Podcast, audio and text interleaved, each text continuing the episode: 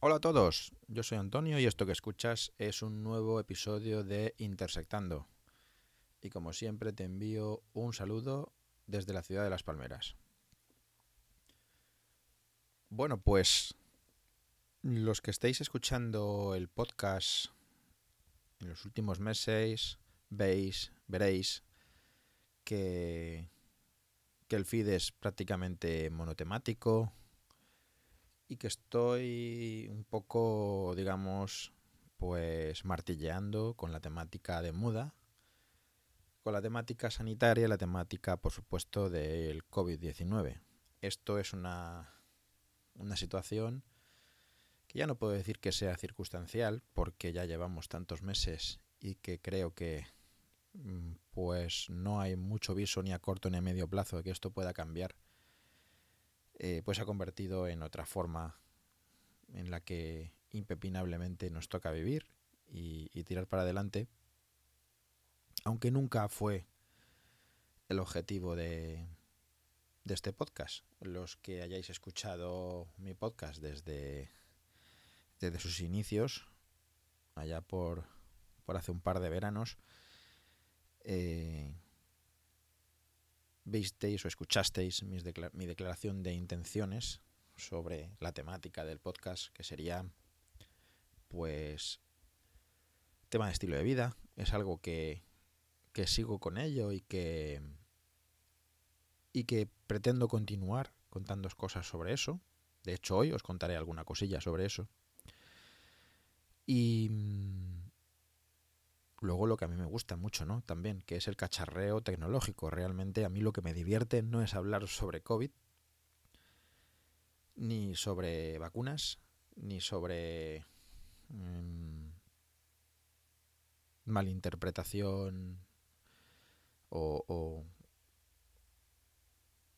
o, aplicación política, aplicación de la política o perversión política de la sanidad y de todo lo que estamos viviendo ahora mismo y desde hace tantos meses ya. Lo único que voy a comentar en este podcast, hoy que es día de, de, Nochebuena, eh, pues quiero volver un poco a hablar otras cosas que no sean del, del, COVID. Y realmente eh, lo único que voy a mencionar hoy sobre COVID es que algo que podréis eh, deducir vosotros mismos es que si yo estoy publicando cosas que son artículos que leo eh, o grabaciones de, de, radios, de, de, televisiones, de YouTube, de diversas fuentes que yo considero que considero que son relevantes y obviamente si lo publico en mi feed es porque si no al 100%, en un alto porcentaje de, de lo que ahí se cuenta, de lo que ahí se dice, es porque yo estoy en esa onda, estoy pensando de esa manera, ¿no? Y por eso lo publico. Y no vamos a hablar más de, COVID hoy, aunque sí que, por ejemplo, os viene pronto, no sé si mañana, pasado mañana, eh, ya tengo preparado un podcast sobre más, otro más, sobre, sobre las vacunas, la vacuna famosa, sobre preguntas y respuestas. Lo tendréis en el feed próximamente, en breve. Y bueno, en el podcast de hoy, pues quiero volver a hablar de otras cosas que, que no solo sean COVID, ¿no? Porque, porque realmente este podcast no se creó para hablar de enfermedades infecciosas, se creó para hablar de estilo de vida, de salud y de cacharreo tecnológico y de, y de inquietudes tecnológicas de alguien que,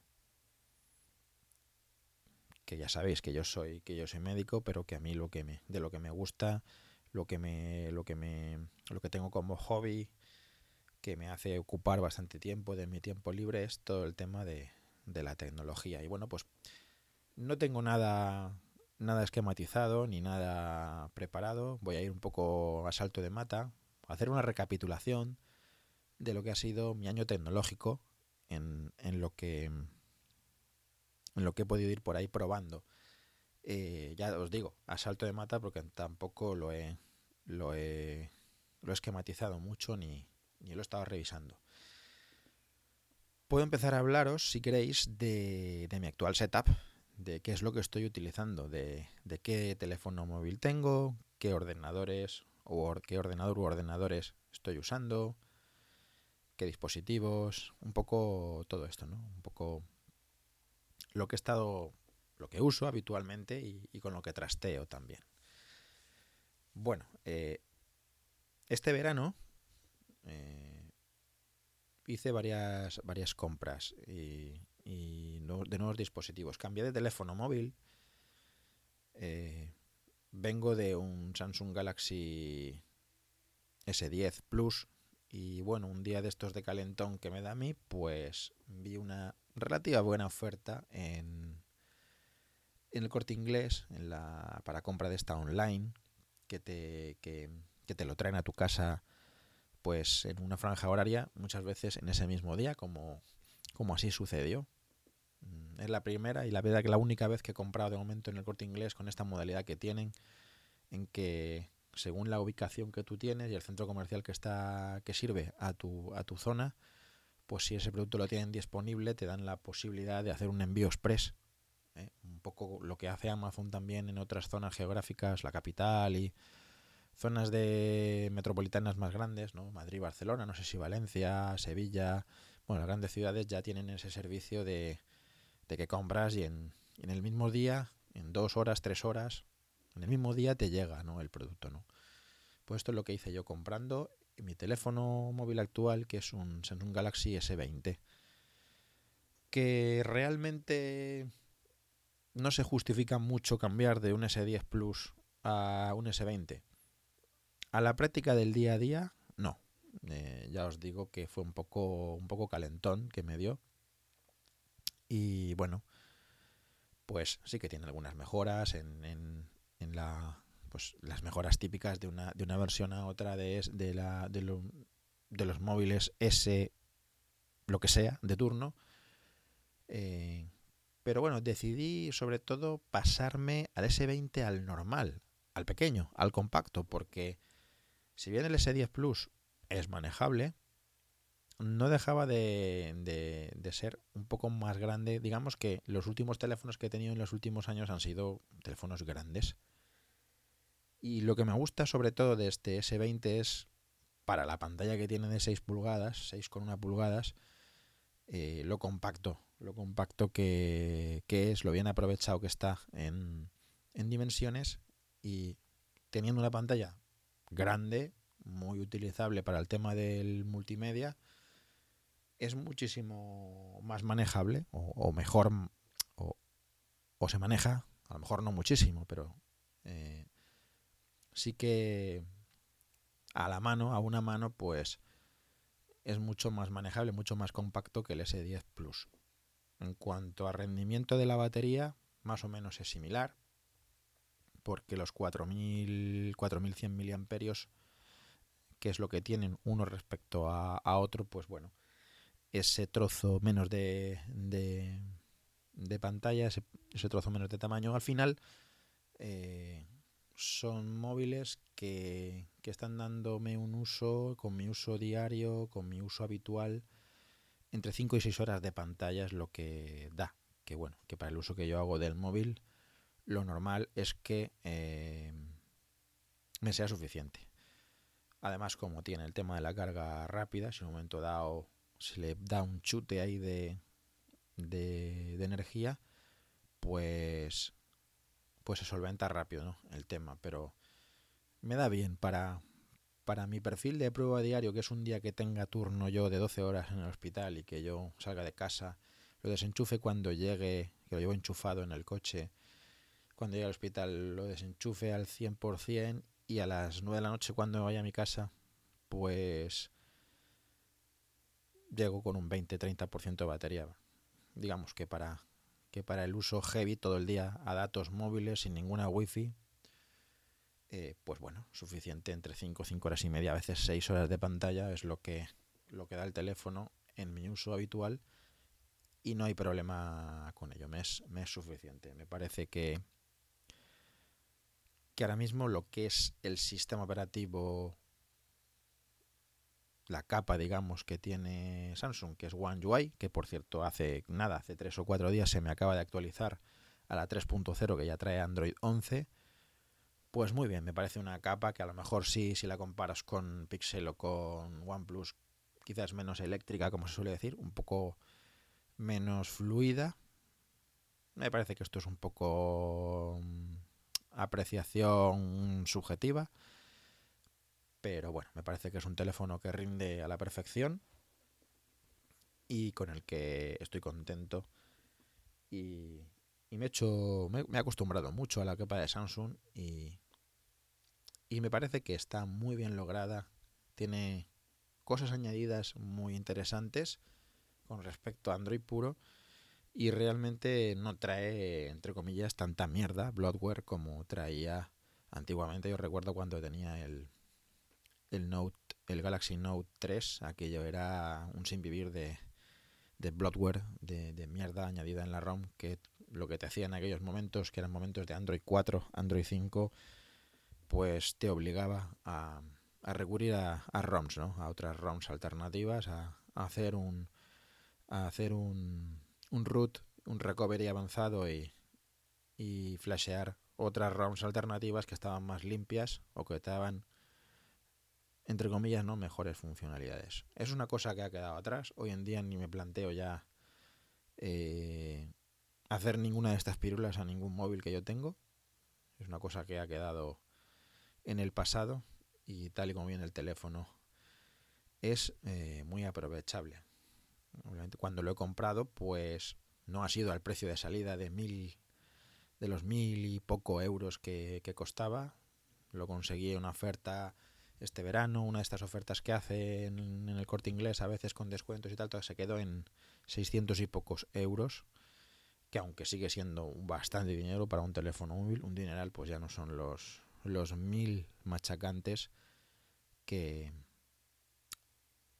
con lo que precio con el que sale de, punto de partida este tipo de, de móviles considerados pues, pues tope tope de gama no gama alta y bueno, pues este es mi teléfono actual, el Samsung Galaxy S20 normal. Eso sí, versión 4G. Eh, la versión, digamos, con 5G era más cara. Y eh, considerando a las alturas de, de, la película que estábamos este verano, me parecía que, que no era el momento todavía de dar el salto a, a un teléfono con 5G, dado que no dispongo del servicio real de 5G, y lo que iba es a pagar un sobreprecio y, posiblemente menos optimización al consumo de batería, al ser, pues bueno, tecnologías estas de SOX con 5G que están todavía por, por optimizar, ¿no? Entonces es un Galaxy S20 eh, versión 4G con 128 GB de, de, almacenamiento que para mí es suficiente, es suficiente la conectividad que me da, es suficiente el almacenamiento y es suficiente la autonomía de batería para mi uso habitual. ¿Qué más cosas? Pues este verano también, eh, pues mi ordenador portátil eh, que tenía, que lo había comprado el verano anterior, también en el corte inglés, eh, en una oferta que es un, LG Gram mm, de, la época, el modelo de la época de hace, de hace dos veranos, que era un Intel Core i5 de, de octava generación, creo que era el, el 8565U, estoy hablando de cabeza, pero bueno, Core i5 de octava generación con 8 GB de RAM y un disco sólido, eso sí, SATA, no NVMe, de, de 256. Y lo mejor de ese portátil es, eh, sin duda, los LG Gram, es la bestialidad de la batería, el rendimiento que da esa batería. Tienen una batería mayor que los portátiles habituales para ese tamaño, son portátiles de 14 pulgadas. Eh, no recuerdo la cifra exacta, son de 70 y pico, 80 y pico vatios hora, cuando las baterías normales son de 50 y pico, 60 y pico. Por ahí andan las cifras. No me las cojáis a la cifra exacta.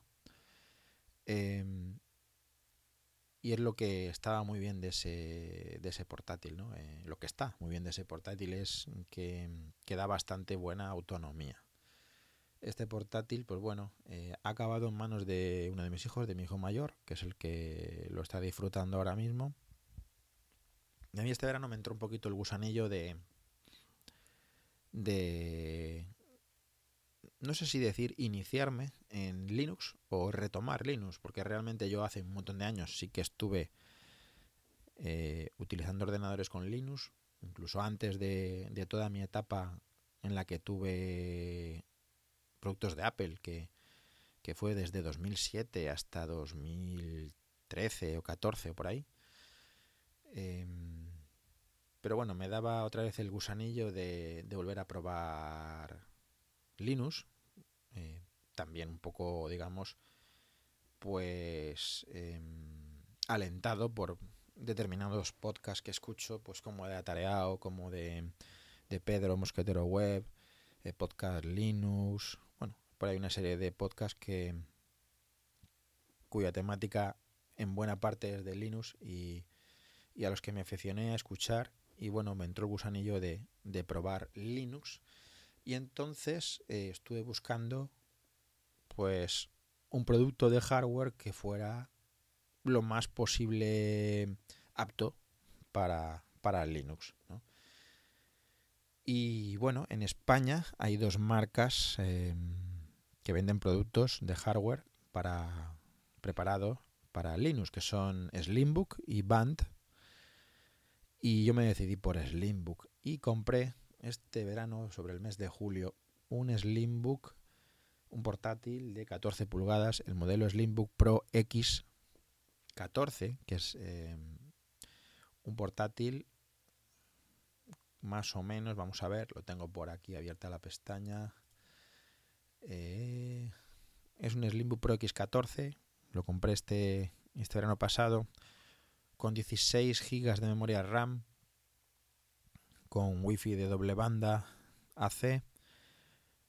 Con un Intel Core i7 de, de décima generación.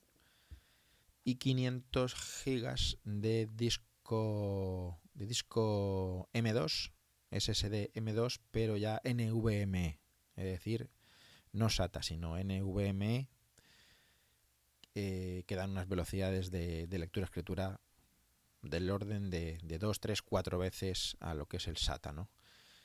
Y es un verdadero, un verdadero pepinaco. Es un ordenador con el que estoy bastante contento, con alguna pega. La pega fundamental para mí es que es, un ordenador que, tiene muy buena calidad en materiales, lo que es la carcasa y todo esto, pero sí tiene pegas, tiene pegas. La batería comparada con el con el LG Gram no tiene nada que hacer. Obviamente es una batería de menor capacidad. No me dura más allá de 5 horas. Eh, cuando con el LG Gram podía sacarle no las 20 horas que publicita LG, pero sí 9-10 tranquilamente. Entonces, este es una batería que prácticamente está en la mitad de autonomía, pero bueno, a cambio un hardware totalmente preparado para Linux. Eh, concretamente Slimbook te los vende con la distribución que tú quieras pedir de Linux, pero ellos tienen la suya propia, digamos, que se llama Slimbook OS y que realmente es un Ubuntu, el Ubuntu LTS del momento, al que le hacen un cierto tuneo, le añades algunas aplicaciones de cosecha propia, como os hablaré, algunas cosillas, lo digamos que lo tunean un poquito, lo, preparan, al final no deja de ser un Ubuntu. Y, y bueno, pues lo pedí, lo pedí con, con el Ubuntu, con el, con el Slimbook OS. Pero antes de hablar un poco de lo que es el Slimbook OS, he puesto la pega de la batería. El teclado no es eh, un teclado tan, tan bueno como ordenadores portátiles en alta gama, en esa gama de, prestaciones eh, por ahí que estuve evaluando. Ahora os contaré la batallita que tuve con una Surface.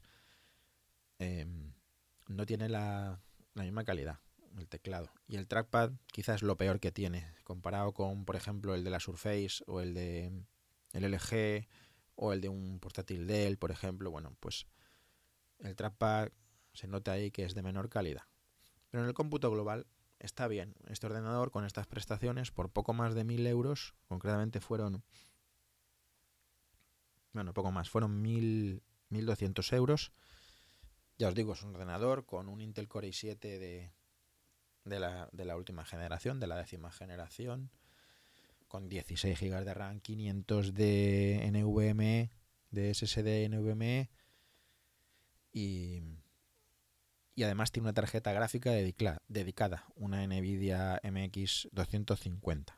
¿vale? Puedes cambiar eh, si quieres funcionar con la dedicada de Intel, entonces consume menos batería, o puedes decir cuando necesitas que quieres trabajar con la, con la dedicada, con lo cual vas a tener más potencia gráfica eh, y eh, también te va entonces a consumir más batería, ¿no? La pantalla también está muy bien, es una pantalla mate que es 2K y también muy contento con ella. Y bueno, pues este portátil vino con, con Slimbook OS, que es un Ubuntu 20.04 LTS debajo. Y añade algunas aplicaciones de Slimbook. La más, digamos así, más eh, destacable es Slimbook Face, que es una aplicación de reconocimiento facial por, cámara de esta de infrarrojo, similar a lo que traen los portátiles de Windows, eh, los portátiles de Microsoft o aquellos portátiles que estén, aún, no siendo de Microsoft, estén preparados para, para el Windows Hello, para, para la, detección biométrica ¿no? de, a través del rostro, a través de la cámara de infrarrojos. Entonces es un sistema pues similar a Windows Hello, pero que funciona en Linux. Funciona bastante bien. Un poco más lento que el Windows Hello oficial de, de Windows, porque otra de las cosas de hardware que tiene chulas este Slimbook Pro X14 es que además de la webcam normal de videoconferencia trae al lado pues esta el, el hardware de esta cámara de infrarrojos eh, que sirve para hacer la detección biométrica. Para, entonces te permite eh, loguearte en tu cuenta de usuario a través del reconocimiento facial o introducir la clave de administrador para, para no tener que estar para cada cosa que instalas o cuando te piden permiso de administrador el sistema, pues te puedes identificar con tu propio con tu propia cara sin necesidad de estar metiendo la clave de administrador. Tanto para eso como para loguearte en la propia sesión pues para eso sirve. Y funciona bastante bien. Eh, esto que de Slimbook llama Slimbook Face realmente es un, proyecto que se llama Howdy y que sin que te lo facilite la propia marca su aplicación, tú te puedes descargar, puedes añadir el repositorio de Howdy. Si dispones en tu máquina del hardware, obviamente tienes que disponer de una cámara compatible puedes instalar Howdy. Lo digo si estás utilizando otras versiones de Linux, porque yo, por ejemplo, ahora en este, en este Slimbook ya no estoy usando Slimbook Pro X, eh, perdón, Slimbook OS. Estoy con otra versión de, de, Linux. Ahora mismo en el portátil estoy probando FerenOS, que es también basada en basada en Ubuntu, basada en Linux Mint, pero con una con un estilo visual pues eh, de otra manera, pues no sé si decir similar al Mac, porque tampoco es similar al Mac actual. Eh, pero bueno, tiene un, un look and feel que está bastante chulo y lo estoy probando nada, hace dos o tres días que me he puesto con ello. Y bueno, pues aunque mm, al no tener instalada Slimbook Face en la misma en el mismo sistema operativo suyo tú te puedes poner el, el repositorio bajar el pues eh, lo que es la aplicación todos los servicios que utiliza y todas las librerías que usa Howdy y puedes configurarlo para, para que te haga el reconocimiento facial y va perfectamente incluso yo diría que eh, más rápido cuando lo haces tú de forma manual la instalación que en el propio Slimbook OS con la aplicación de Slimbook Face. Otra aplicación que tiene Slimbook que está bastante chula es la de Slimbook Battery, aunque realmente yo no noto gran cambio en, en, en, que en tener esta aplicación, porque es para gestión de batería. No noto una ganancia especialmente significativa de estar usando Slimbook Battery a estar usando por defecto los ajustes del sistema que tiene el propio sistema operativo para, para el tema de la autonomía, ¿no? Con lo cual, a mí esa aplicación me parece un poco más prescindible, pero Howdy, la de Slimbook Face, pues esa es para este tipo de portátiles que tienen esa posibilidad de reconocimiento facial, pues está muy chula y, la estoy usando y, es instalable, aunque no estés utilizando el propio Slimbook OS. Y, bueno, pues eh, ahora estoy con, con FerenOS. Al final es un Ubuntu, medio Ubuntu, medio Mint por debajo y haciendo mis, probando mis cosillas. Al final he probado desde este verano hasta ahora, no sé, un montón de distribuciones. Es una cosa que ahora me está gustando hacer en los ratos libres, probar distintas distribuciones de Linux, lo que se llama el distro, el distro hopping. Y es un divertimento pues, como otro cualquiera, oiga, pues cada uno le da a lo que le da. En definitiva, mm, está bien, está bien en el, el Slimbook Pro X, por el precio que tiene, pues bastante bien, bastante bien. Antes de comprar este Slimbook Pro X, me pegó el calentón de comprar un. de encargar a Microsoft, en la tienda de Microsoft online, una Surface Laptop. La Laptop 3, creo, la, la, de, la época.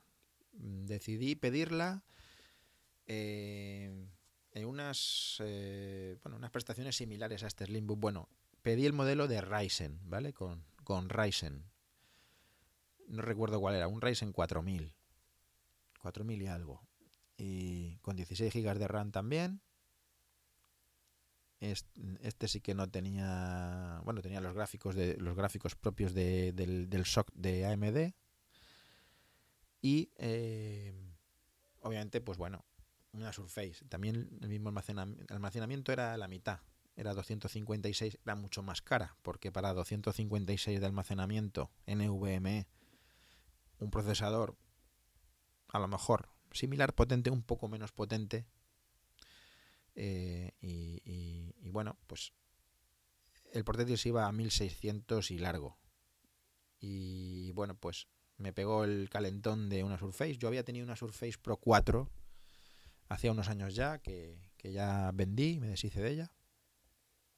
Hace tiempo y...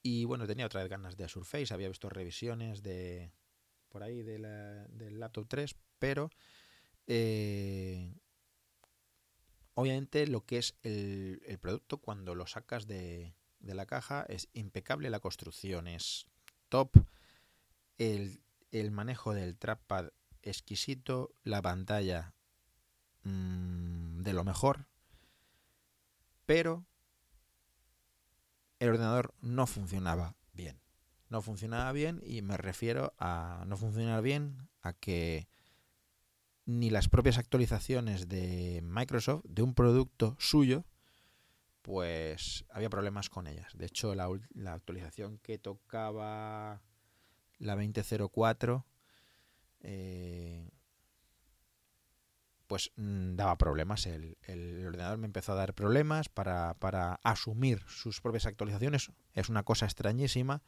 un, producto de Microsoft, un producto propiamente de ellos que tenga esos problemas de, software y bueno, en dos, tres días me fueron suficientes para mí para ver que la cosa no iba como, como yo esperaba. Eh, problemas con las actualizaciones de Windows, problemas con el Wi-Fi. Eh, así que por donde vino se fue y pedí la devolución y, allá es que se volvió una Surface Laptop 3 que desde el punto de vista de lo que es el producto físico, del diseño, de la construcción impecable, pero el funcionamiento era imposible. No decidí darle otra oportunidad, no sé si sería un, un problema solo de mi unidad, pero luego sí que vi buceando por ahí por, por internet que, que efectivamente sí que esta Surface Laptop 3 estaban teniendo muchísimos problemas del tipo que yo los estaba experimentando. Con lo cual eliminé de la ecuación eh, Surface Laptop 3 y ya fue cuando ya decididamente me fui a por este ordenador de Linux, que es el Slimbook Pro X, con el que estoy bastante contento. Yo le daría, pues, no sé, un 8 sobre 10. Sería una nota, yo creo que, que bastante, bastante objetiva, ¿no? Y eso fue la, el tema de, de los portátiles. Eh, pero este verano, pues, más cosas, eh, más cosas estuve comprando. Estuve comprando también una Raspberry, una Raspberry Pi 4 de 8 GB. Dije, burro grande, ande o no ande. Me fui a por la que más. Eh, viniendo de hace unos años, teniendo funcionando una, una Raspberry Pi 3 modelo 3B Plus, que solo tiene un GB de RAM, comparado con esta que tiene 8, son de la noche al día. Eh, la Pi 3B Plus la tengo ya hace tiempo funcionando como, como bloqueador de anuncios con P-Hole y, con, y últimamente con, con, AdWord. Estuve probando P-Hole, lo he tenido muchos meses, la verdad que muy bien, pero ahora estoy probando la otra alternativa, digamos así, grande, que es AdWord. Y de momento me estoy quedando con AdWord por porque la interfaz de la, de la gestión web de AdWord pues em, me parece un poquito más sencilla y más amigable, menos enrevesada que Pijol. Pero bueno, en una tarjeta SD tengo un Pijol y en la otra tengo un AdWord. Podría cambiar simplemente desconectando y cambiando de tarjeta SD volviendo a arrancar. Está todo configurado con mi router y lo tengo como servidor DNS de mi red local de una red local en casa en la que hay siempre 15, 20 dispositivos conectados entre portátiles, móviles, tabletas, dispositivos inteligentes, altavoces, etcétera, etcétera. Y, bueno, bien configuradito para el bloqueo de, anuncios, publicidad y todo esto que, filtra bastante. P-Hole funciona muy bien y AdWord también. Ahora estoy con AdWord, pero vamos, mm, podría usar cualquiera de las dos indistintamente. Esto es el uso que yo le hago a la Raspberry Pi 3 modelo B Plus. Con la Pi 4 pues estoy jugando. Estoy este verano hecho de todo, no de todo, de todo lo que sé yo hacer, porque hay cosas que, que evidentemente no me llega para saber. Lo primero que intenté con la Raspberry Pi 4 de 8 GB es explorar qué posibilidades tenía eh, esta Raspberry Pi 4 para ser usado como un mini PC de escritorio para uso, digamos, pues normal, uso básico, sin ninguna tarea pesada, ni de alto rendimiento, ni profesional. Pues para el uso básico, normal, doméstico de, de, PC, de mini PC, ¿vale? Entonces, pues em, he estado probando el propio sistema operativo de Raspberry Pi, que es el Raspberry Pi OS, antiguamente llamado Raspbian, tanto en versiones de 32 como de 64 bits eh, ya permite arrancar desde el puerto USB 3 a través de a través del puerto USB 3 en vez de la tarjeta microSD, con lo que es se gana algo de rapidez, es más rápido obviamente la lectura escritura a través del USB 3 que en la tarjeta microSD y puedes arrancar desde o un pendrive USB 3 o desde un disco SSD conectado por USB 3 que te puede ir a 400, 500 megas, megabits por segundo de, de, velocidad. Y, y, la verdad es que, que, bien, que hoy en día yo creo que, que para un uso básico eh, funciona. La Raspberry Pi puede servirte con sus limitaciones para según qué cosas, pero para un uso básico normal como mini PC puede servir. A lo mejor no es tan rentable económicamente si ves lo que te cuesta la Raspberry Pi eh, la tarjeta SD, el ventilador, el bueno, todo el kit, la carcasa, el disco que le tienes que añadir, si lo quieres hacer desde arrancar desde desde USB para que vaya más rápido. Todo esto al final se te va a ciento y pico euros que como bien comenta el amigo Mosquetero Web, si lo escucháis en los podcasts suyos sobre mini PCs, pues a lo mejor ya no te merece tanto la pena y, y, si te gastas ciento y pico, casi 200 euros, pues por ahí tienes PCs con arquitectura x86 que a lo mejor te, te, te dan más posibilidades, ¿no? Pero, pero bueno, eso ya también el tema de, de, cacharrear con la Raspberry Pi con más cosas, ¿no? No solo como uso de como, como PC, como PC simple simple y llanamente. Entonces Raspberry Pi OS va muy bien. También hay una versión ya de Ubuntu, que es la, la versión de Ubuntu 2010. Ya tiene un soporte para, para RM64 bits para esta Raspberry para esta Raspberry Pi 4, creo que para la 3 también, pero ahora mismo de cabeza no estoy seguro. Para la 4 seguro, creo que para la 3 también. Entonces, y hay otras versiones por ahí, hay, hay versiones tuneadas de Raspbian eh, que te simulan Windows, la estética de Windows, la estética de MacOS. Tiene una versión por ahí, Manjaro también, que funciona muy bien en la Raspberry Pi. Hay ya varias posibilidades de, distribuciones Linux que te permiten tener un sistema operativo completo de, uso doméstico en una cajita tan pequeña, en una tarjetita tan pequeña como es una Raspberry Pi y se puede usar como mini PC eh, pues, sin ningún problema, ¿no? O no sin ningún problema, sin, con un uso normal con las limitaciones que, que tiene pues una plaquita de estas en sí, ¿no?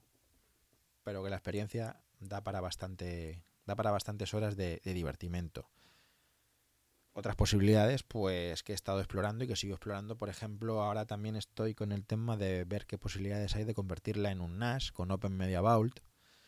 Eh, también valiéndome pues de, de buenas informa de buenas informaciones que, que, que obtengo de mis podcasters de, cabecera y de vídeos de YouTube, de que sigo varios canales, por ejemplo, ETA Prime, ETA Prime y Explaining Computers.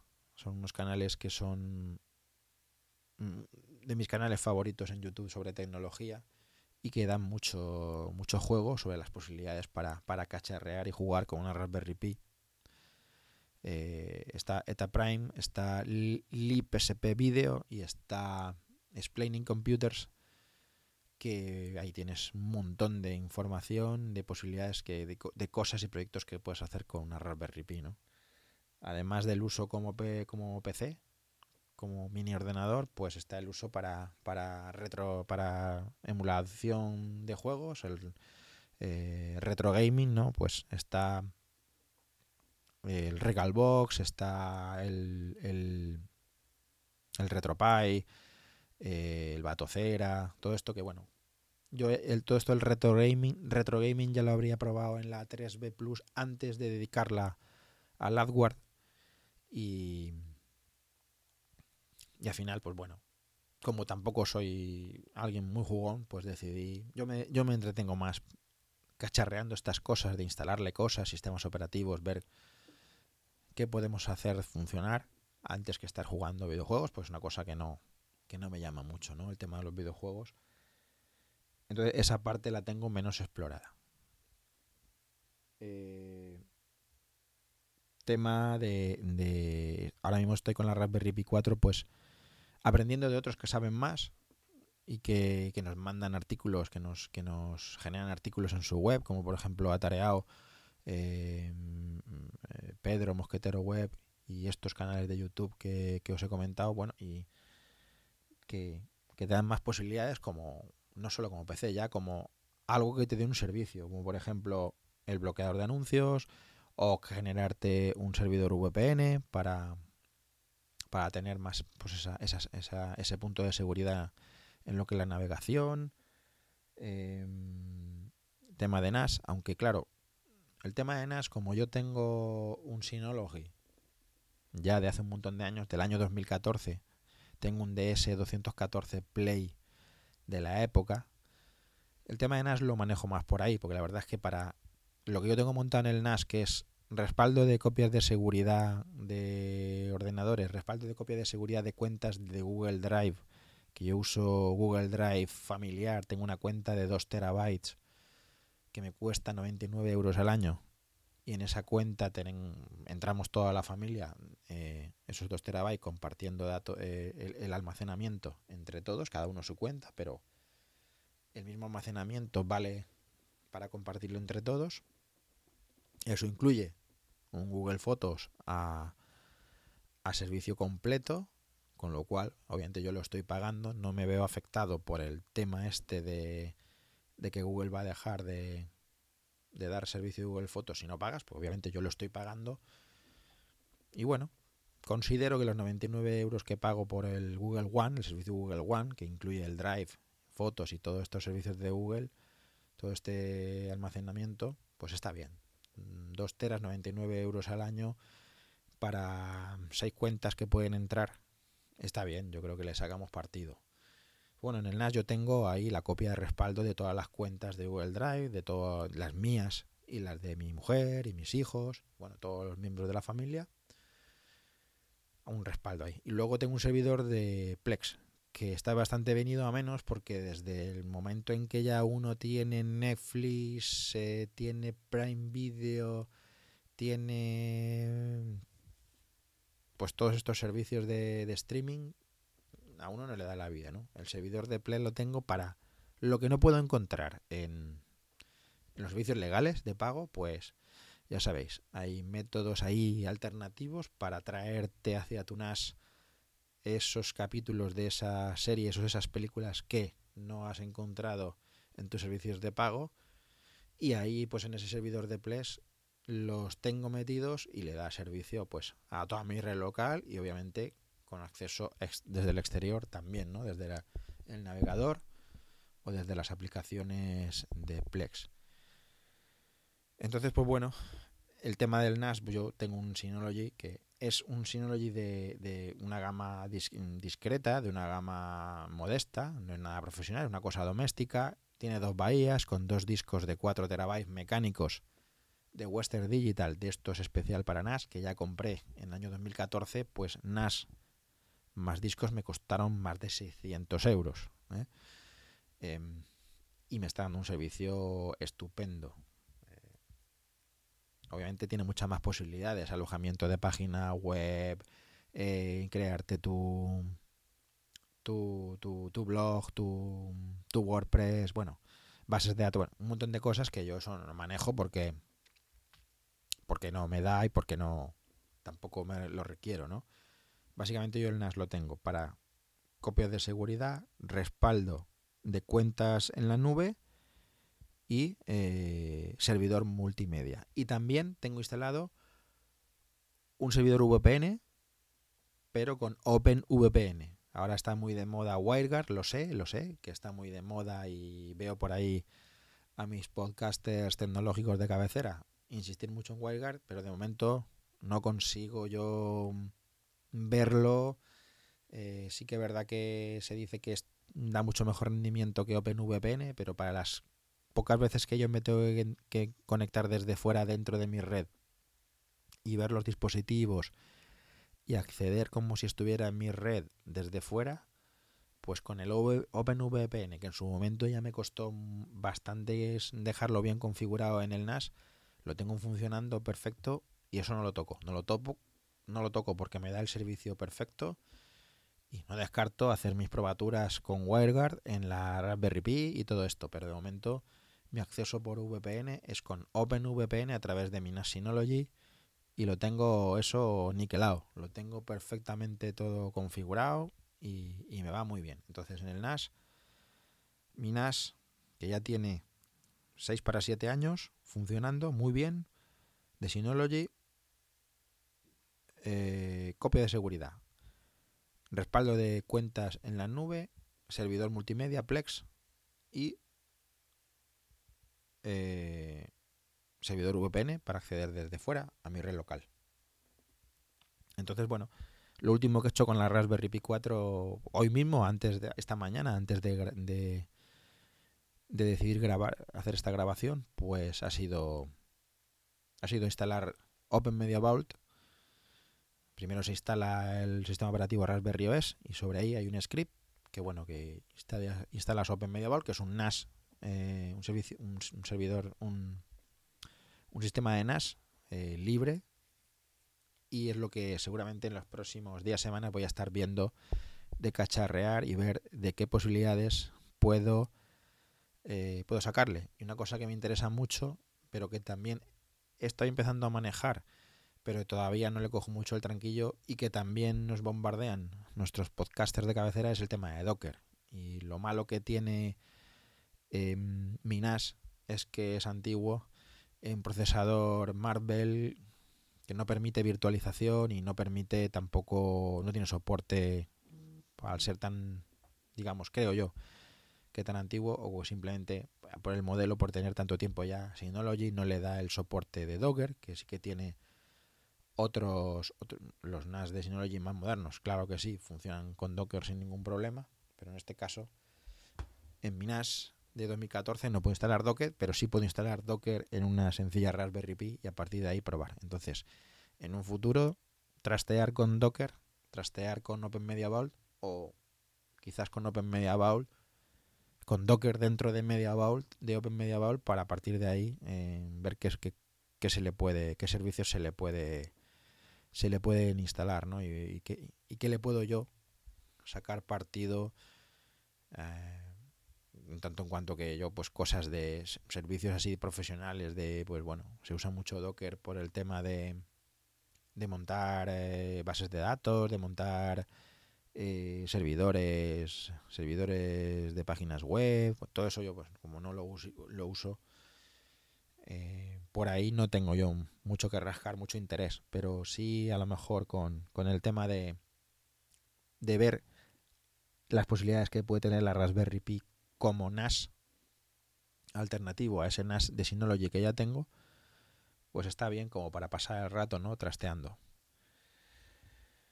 Y el verano, pues no, fue bastante fructífero en compras tecnológicas y no quedándome contento con, con cambiar de teléfono móvil, no quedándome contento con cambiar de, de portátil, y no quedándome contento con tener un juguetito para el cacharreo como la Raspberry, pues el tema del mini PC también hay unos cuantos por ahí que nos vienen martilleando y pues bueno, te pica el gusanillo. Ahí ya nos vamos más casi a entrado el otoño y ahora mismo el PC desde el que estoy grabando este podcast es un mini PC. Es un mini PC, pero es un mini PC que yo también he dicho que, que de perdidos al río. O sea, me, he tirado un poco a, no a, no a lo económico. La verdad es que el mini PC que yo he comprado eh, vale como un PC. Vale como un PC eh, prácticamente de gama media, ¿no?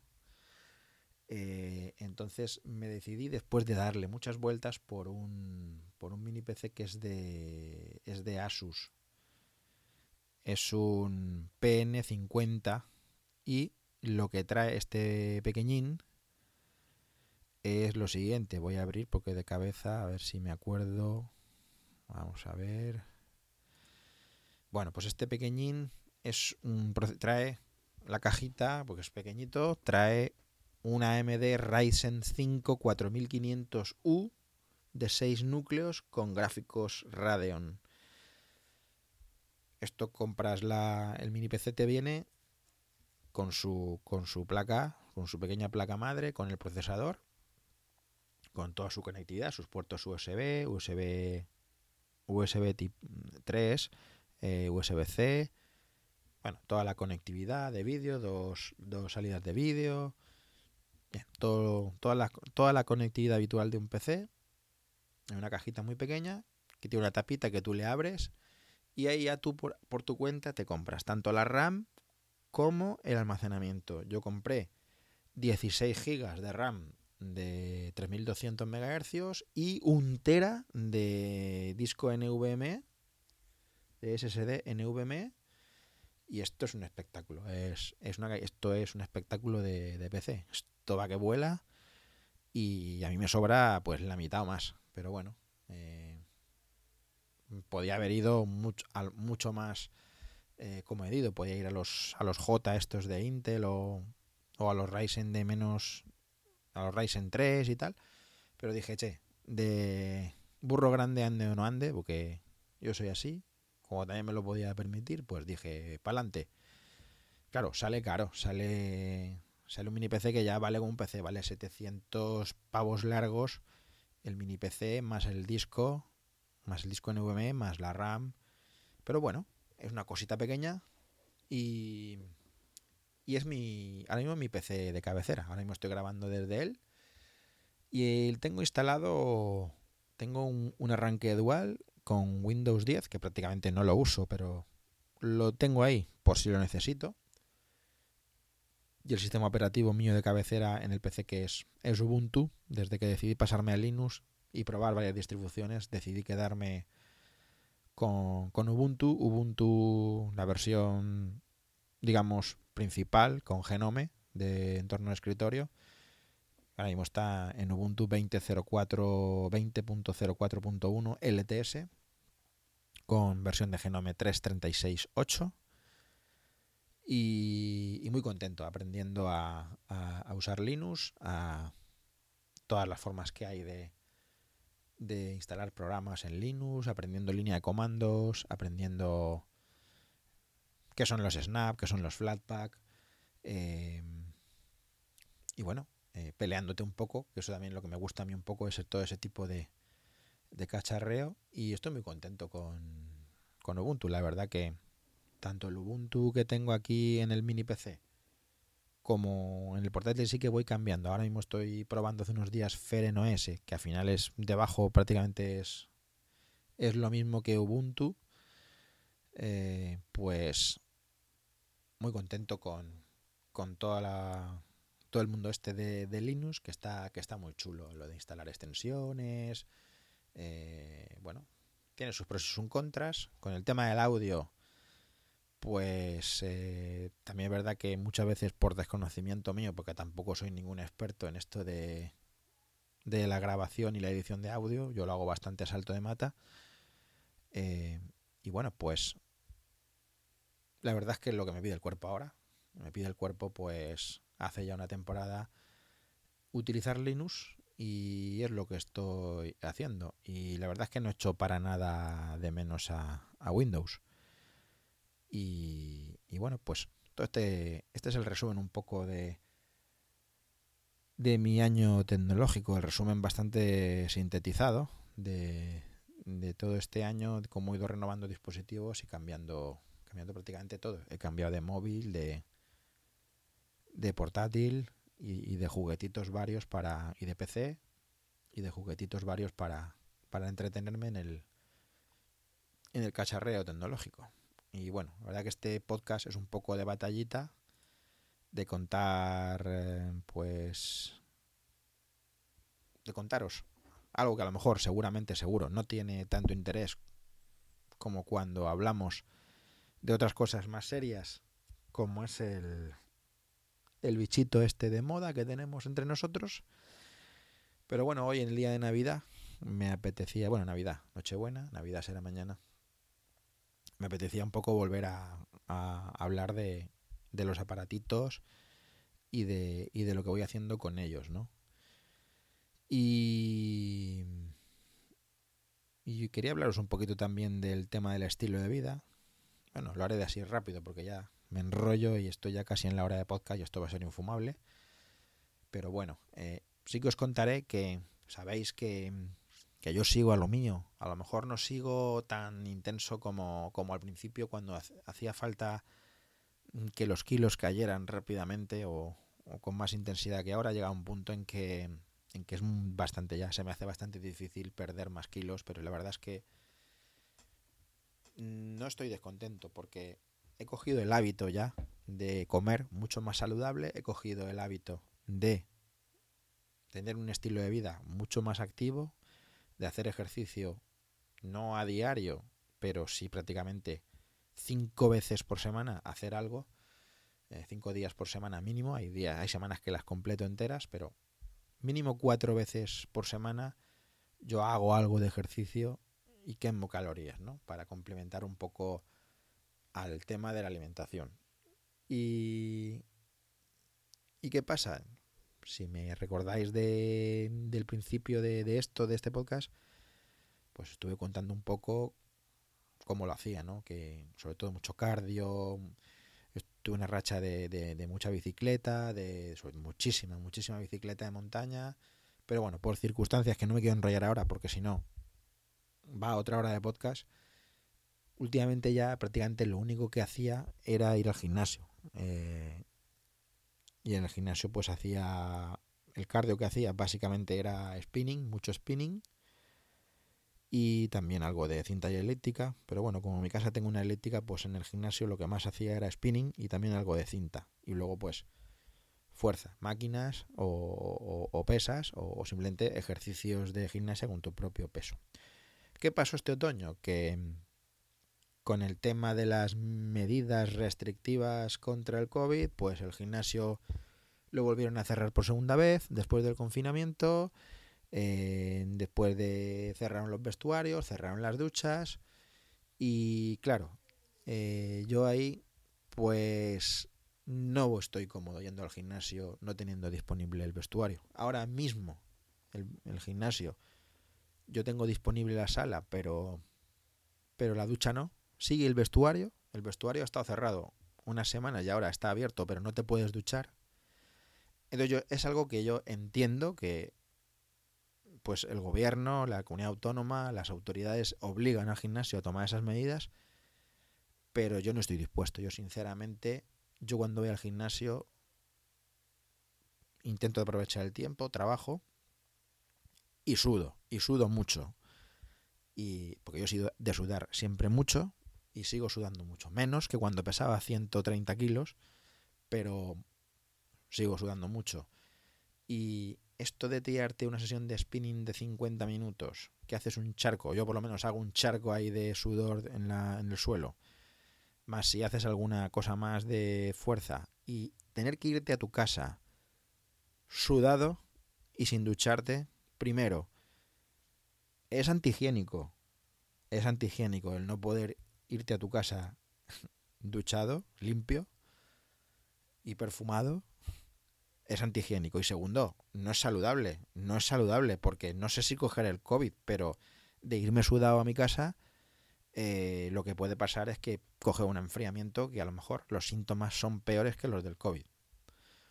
Em, entonces, ¿qué pasa? Que desde, prácticamente desde el otoño estoy sin ir al gimnasio y estoy volviendo a mi propia planificación. hacer mi propio cardio en mi casa, con mi elíptica o caminando fuera en la calle y mis rutinas que me he fabricado, mis rutinas propias de, de cardio y de fuerza combinadas, lo que se llama, que alguna vez os he hablado, los circuitos de HIIT, High Intensity Interval Training, que son circuitos eh, pues que digamos que aglutina una serie de ejercicios de alta intensidad que se realizan en 25, 30, 35 segundos, descansando otros tantos otros 20, 25 segundos y así, pues entre ejercicio y ejercicio, haces el ejercicio 30, 35 segundos, descansas 20, sigues con el siguiente y así.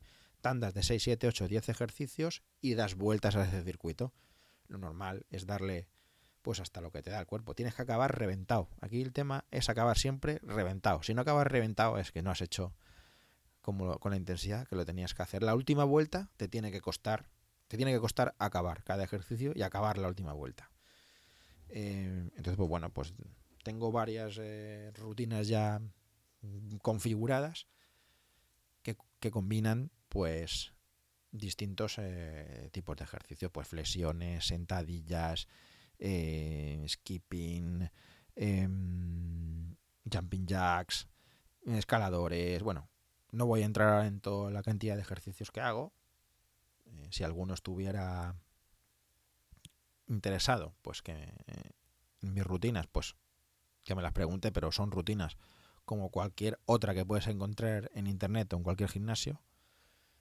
Y pues esto es lo que estoy haciendo. Por lo menos me mantengo tratando de no pasarme con la alimentación y, con mis rutinitas de mezclando cardio, elíptica, caminar y, los, y, las, y las tablas de gimnasia de HIT pues ahí estoy, ahí estoy dándole y, me sigo manteniendo. Y la verdad es que me voy a plantear el gimnasio quizá, quizás ponerlo en stand-by porque, porque si sigue esta coyuntura de no poder ducharme, no quiero entrar ahora a la polémica, pero me parece absolutamente absurdo y lo voy a dejar ahí, que esto sea así, em, pues, pues lo tendré que dejar en stand-by, porque yo lo que no estoy dispuesto, es irme a mi casa sudado y, no duchado.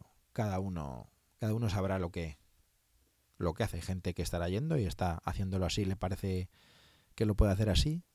Yo a mí no me parece no me parece lo más adecuado y como no lo estoy usando, pues seguramente al final no queriendo, porque ellos no tienen la culpa, tendré que poner el tema del gimnasio en stand-by. Pero bueno, que no es necesario, porque yo antes de ir al gimnasio, los dos primeros años prácticamente de, de, intentar cambiar de, de, estilo de vida, perder, perder peso y todo esto, yo lo he hecho sin necesidad de un gimnasio. Yo mismo me he ido autofabricando mis, eh, mis mecanismos de hacer, mis, mis formas de, de, hacer ejercicio físico, con lo cual es que no es necesario tampoco el gimnasio, ¿no? Y bueno, incidir mucho en HIT, incidir mucho en NIT. Tenéis un en mis podcasts previos sobre ejercicio, hablo del HIT. Tengo un podcast por ahí antiguo también, hablo del NIT, el NEAT, Non-Exercise eh, Activity Training, la actividad, eh, digamos, quema calorías no relacionada con el ejercicio físico puro y duro en sí, sino con otras cosas que te hacen quemar calorías que no te das cuenta, las haces y si tomas esos hábitos, al final quemas muchas calorías. Está por ahí el podcast sobre el NIT y es muy interesante. Y, yo sigo, yo sigo mm, por lo menos manteniendo, manteniendo ahí el listón y tratar de no retroceder. Cada vez es más sencillo, ¿eh? porque cuando ya coges el hábito, cuando ya coges eh, las costumbres de comer de otra manera, hasta el propio cuerpo te lo pide y hasta el propio cuerpo te pide hacer ejercicio. Algún día obviamente te puedes puedes no tener ganas y puedes tener ganas de comer lo que no debes, eso es así y no os voy a negar que también me pasa a mí y también lo hago yo pero lo importante es el cómputo global, como muchas veces he, comentado ¿no? en los podcasts ya de hace mucho tiempo. Y nada, no voy a enrollar más porque estoy en una hora y pico.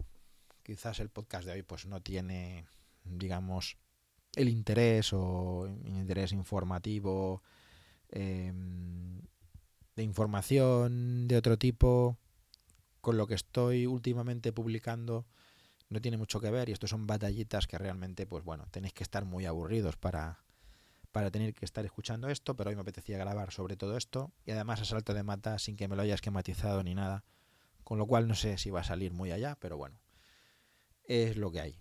Me despido ya, eh,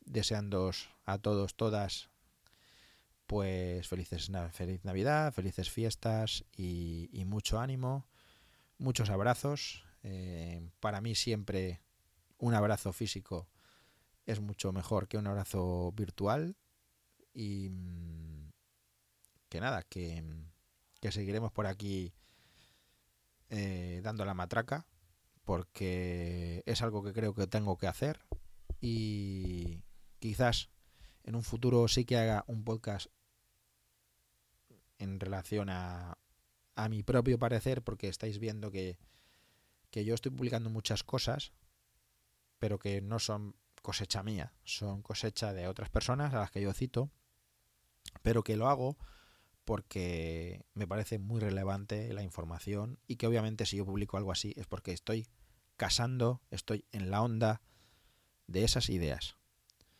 ¿De acuerdo? Pues nada, saludos para todos, abrazos, besos, eh, feliz Navidad y que, haya salud y que haya lo que tiene que haber es mucha fuerza para, para seguir en estos tiempos que creo que, que estamos muy lejos de, de, de, volver a una situación que yo creo que sinceramente creo que el mundo ha cambiado ya para para bien o para mal se verá pero el mundo ha cambiado ya para en un punto de no retorno. Creo que estamos en un punto ya de no retorno y el cómo vayamos para adelante es, la verdadera duda. pero no me, no me enrollo más.